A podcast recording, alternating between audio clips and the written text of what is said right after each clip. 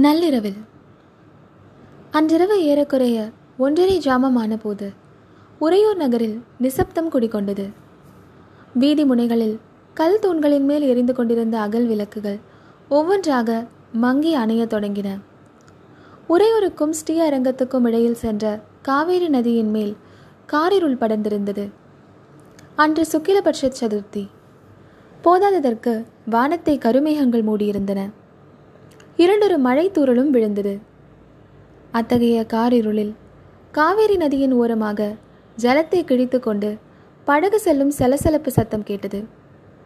கொஞ்சம் முற்று பார்த்தோமானால் ஒரு சிறு படகு கிழக்கே இருந்து மேற்கே கரையோரமாக போவதை காணலாம்.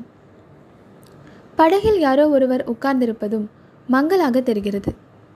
கரையில் நின்ற வண்ணம் ஒருவர் படகை கயிற்றினால் இழுத்து கொண்டு போவதும் புலப்படுகிறது. இன்னும் கொஞ்சம் நெருங்கி பார்த்தோமானால் அவர்கள் இருவரும் நமக்கு தெரிந்த புள்ளிகள்தான் என்பதை காண்கிறோம். வேறு யாரும் இல்லை.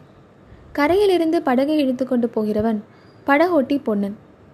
படகில் உட்கார்ந்திருப்பது வள்ளிதான். வள்ளியின் கையில் ஒரு சிறு கூடை இருக்கிறது.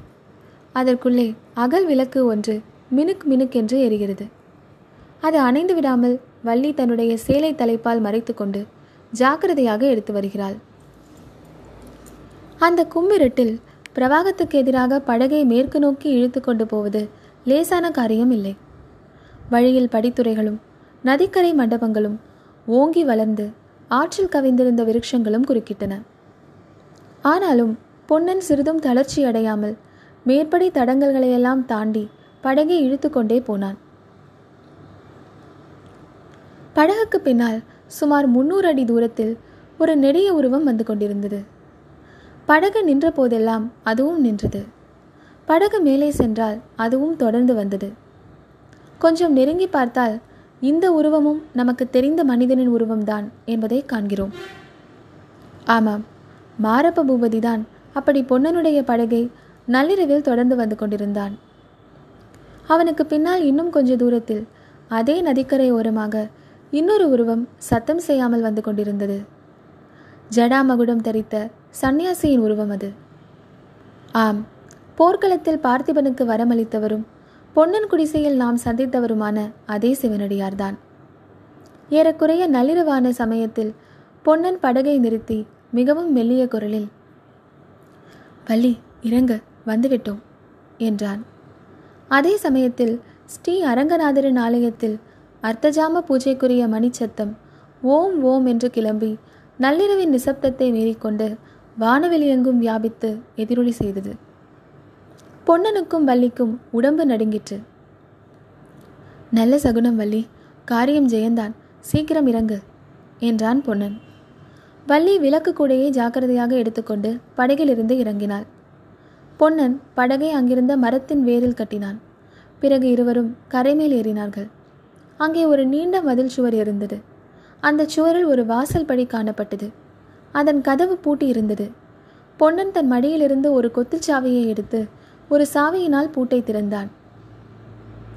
இருவரும் கதவை தள்ளிக்கொண்டு உள்ளே பிரவேசித்தார்கள். கம் என்று செண்பகப்பூவின் நறுமணம் வந்தது. பார்த்தாயா வள்ளி செண்பகப்பூவின் வாசனையே இந்த அரண்மனை தோட்டத்துக்குள் இதற்கு முன் நீ வந்தது கிடையாதல்லவா? என்றான். இறையாதே என்றாள் வள்ளி. பொன்னன் மறுபடியும் கதவை சாத்தி உட்புறம் தாளிட்டான். பயப்படாதே என் பின்னோடு வா. நீ சத்தம் போடுவதில்தான் எனக்கு பயம். இருவரும் அந்த செண்பக தோட்டத்துக்குள் புகுந்து சென்றார்கள். சிறிது நேரத்துக்கெல்லாம் அதே மதில் வாசல் படி அருகே மாரப்ப பூபதி வந்தான். கதவின் வெளிப்புற நாதாங்கியை இழுத்து மாட்டினான். பிறகு அவன் நதியில் இறங்கி பொன்னன் மரத்தின் வேரில் கட்டியிருந்த படகை அவிழ்த்து ஆற்றோடு மிதந்து போகும்படி இழுத்து விட்டான் பின்னர் மதிர் சுவர் ஓரமாக மிக விரைவாக நடந்து சென்றான். படகு கரையோரமாக மிதந்து கொண்டு சிறிது தூரம் போயிற்று. அங்கே வந்து கொண்டிருந்த சிவனடியார் அதை பிடித்து நிறுத்தினார்.